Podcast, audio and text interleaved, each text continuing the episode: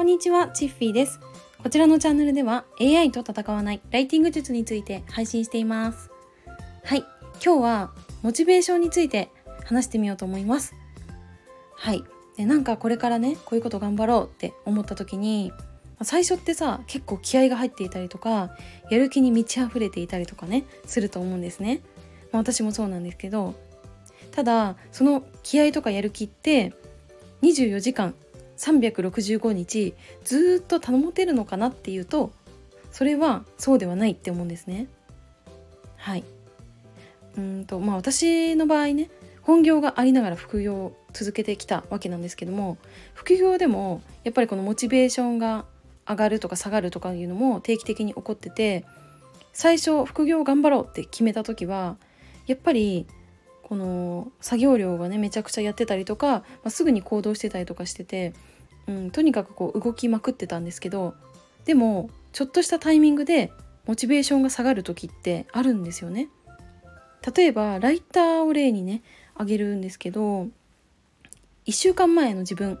は1日ね絶対に1記事書き上げようとかうん、まあ、1日ね一つはキーワード選定と構成をやろうとかそういうのも決めててでも1週間後ってその気持ちをね持ち続けてるかっていうと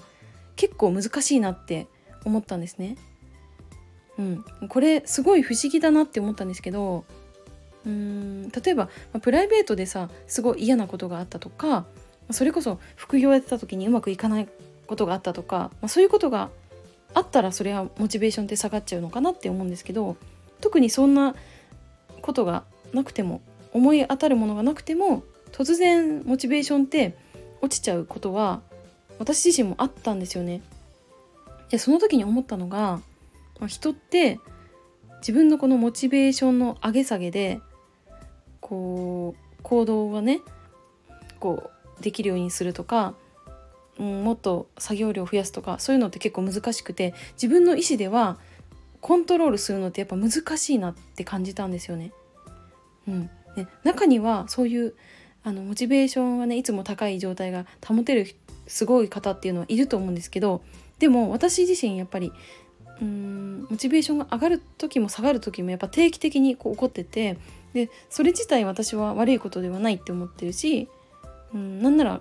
とても自然なことなんじゃないかなって思ってます。うん、だからこそ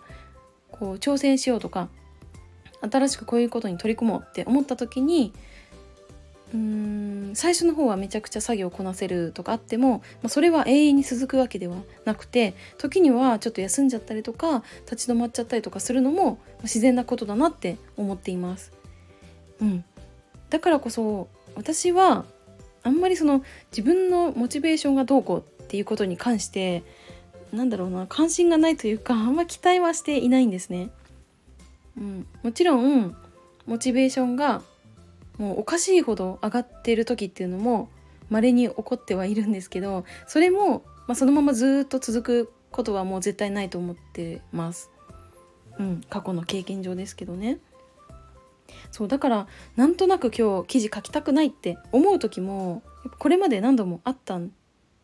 し今もやっぱ定期的にあるんですけどうんそのその時になんで私あんだけ目標掲げてたのに行動できないんだろうとかうんそういうなんか原因を探ってたりとかしても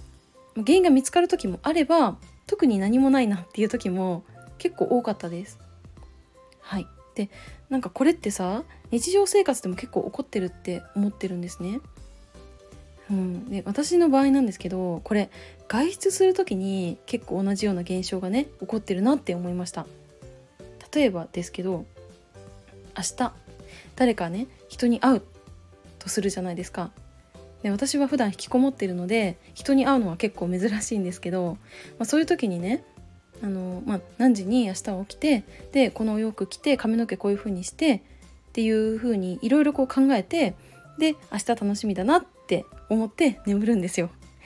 はい、でも翌日の朝起きた時に鏡見てねちょっと肌の調子悪いなとか外見て雨降ってるとするじゃないですかそしたらあ今日湿気ありそうだから髪の毛広がりそうでちょっと人に会いたくないなとかなんかそういうことも普通に起こるんですねでこれって自分のモチベーションとか全く関係ないじゃないですか。なんか外的要因がきっかけで人に会いたくないっていう風になってるからなんかそれってさあの記事を書きたくないっていう時もそういう外的要因がきっかけで一時的にやりたくない瞬間っていうのがもしかしたら訪れてるんじゃないかなって思っててそうするとさこれもモチベーションうんぬんじゃなくてモチベーションが高かろうが低かろうが今日はちょっと違うって思うきっかけになるのかなって思いました。はいで最終的になんですけどあんまりそのうん自分自身のモチベーションに期待しない方が一番いいのかなって思ってるんですね。はい、であのライターの場合はクライアントがいるのでクライアントからいついつまでにこの記事納品してくださいって指定されてることがほとんどで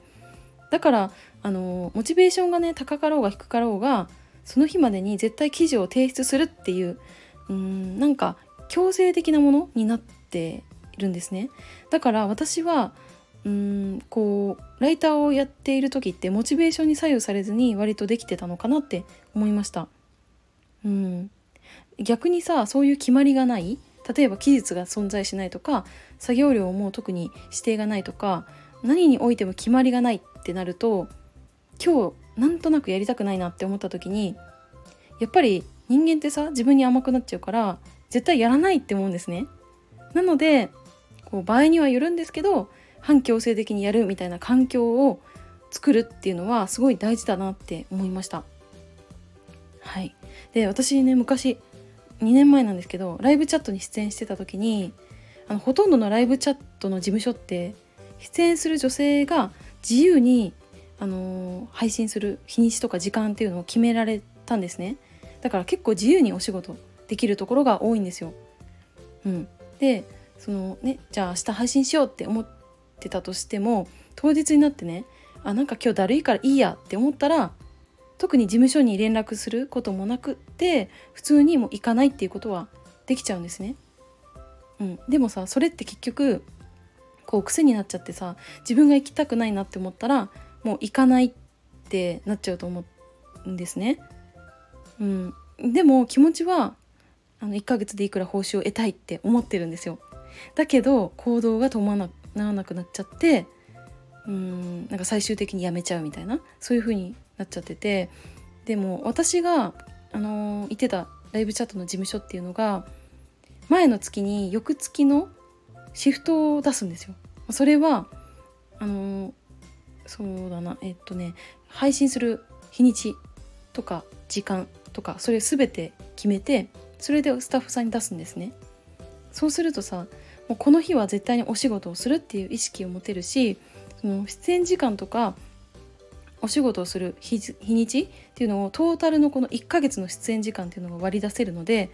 それでじゃあ目標をね達成するために1日これぐらい時間配信しようとかうんポイントこれぐらい1日で取ろうとかそういう目標が立てられるのかなって思ったんですね。うんでさらに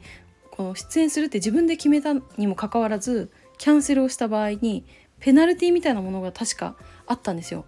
で逆に私はそれがあってねすごい良かったなって思いました。うん、なんかそのペナルティもさ一つのまあ強制的なやり方だなって思っててそういうのがあったおかげで私はあのー、まあね自分にねちょっと甘くなる時もあったけどその自分ではねそのモチベーションを保つっていうのが限界だからこそ周りでそういう強制的な仕組みをね作ってくれてよかったなって思いました。はいということで今日はモチベーションの話について語ってみました。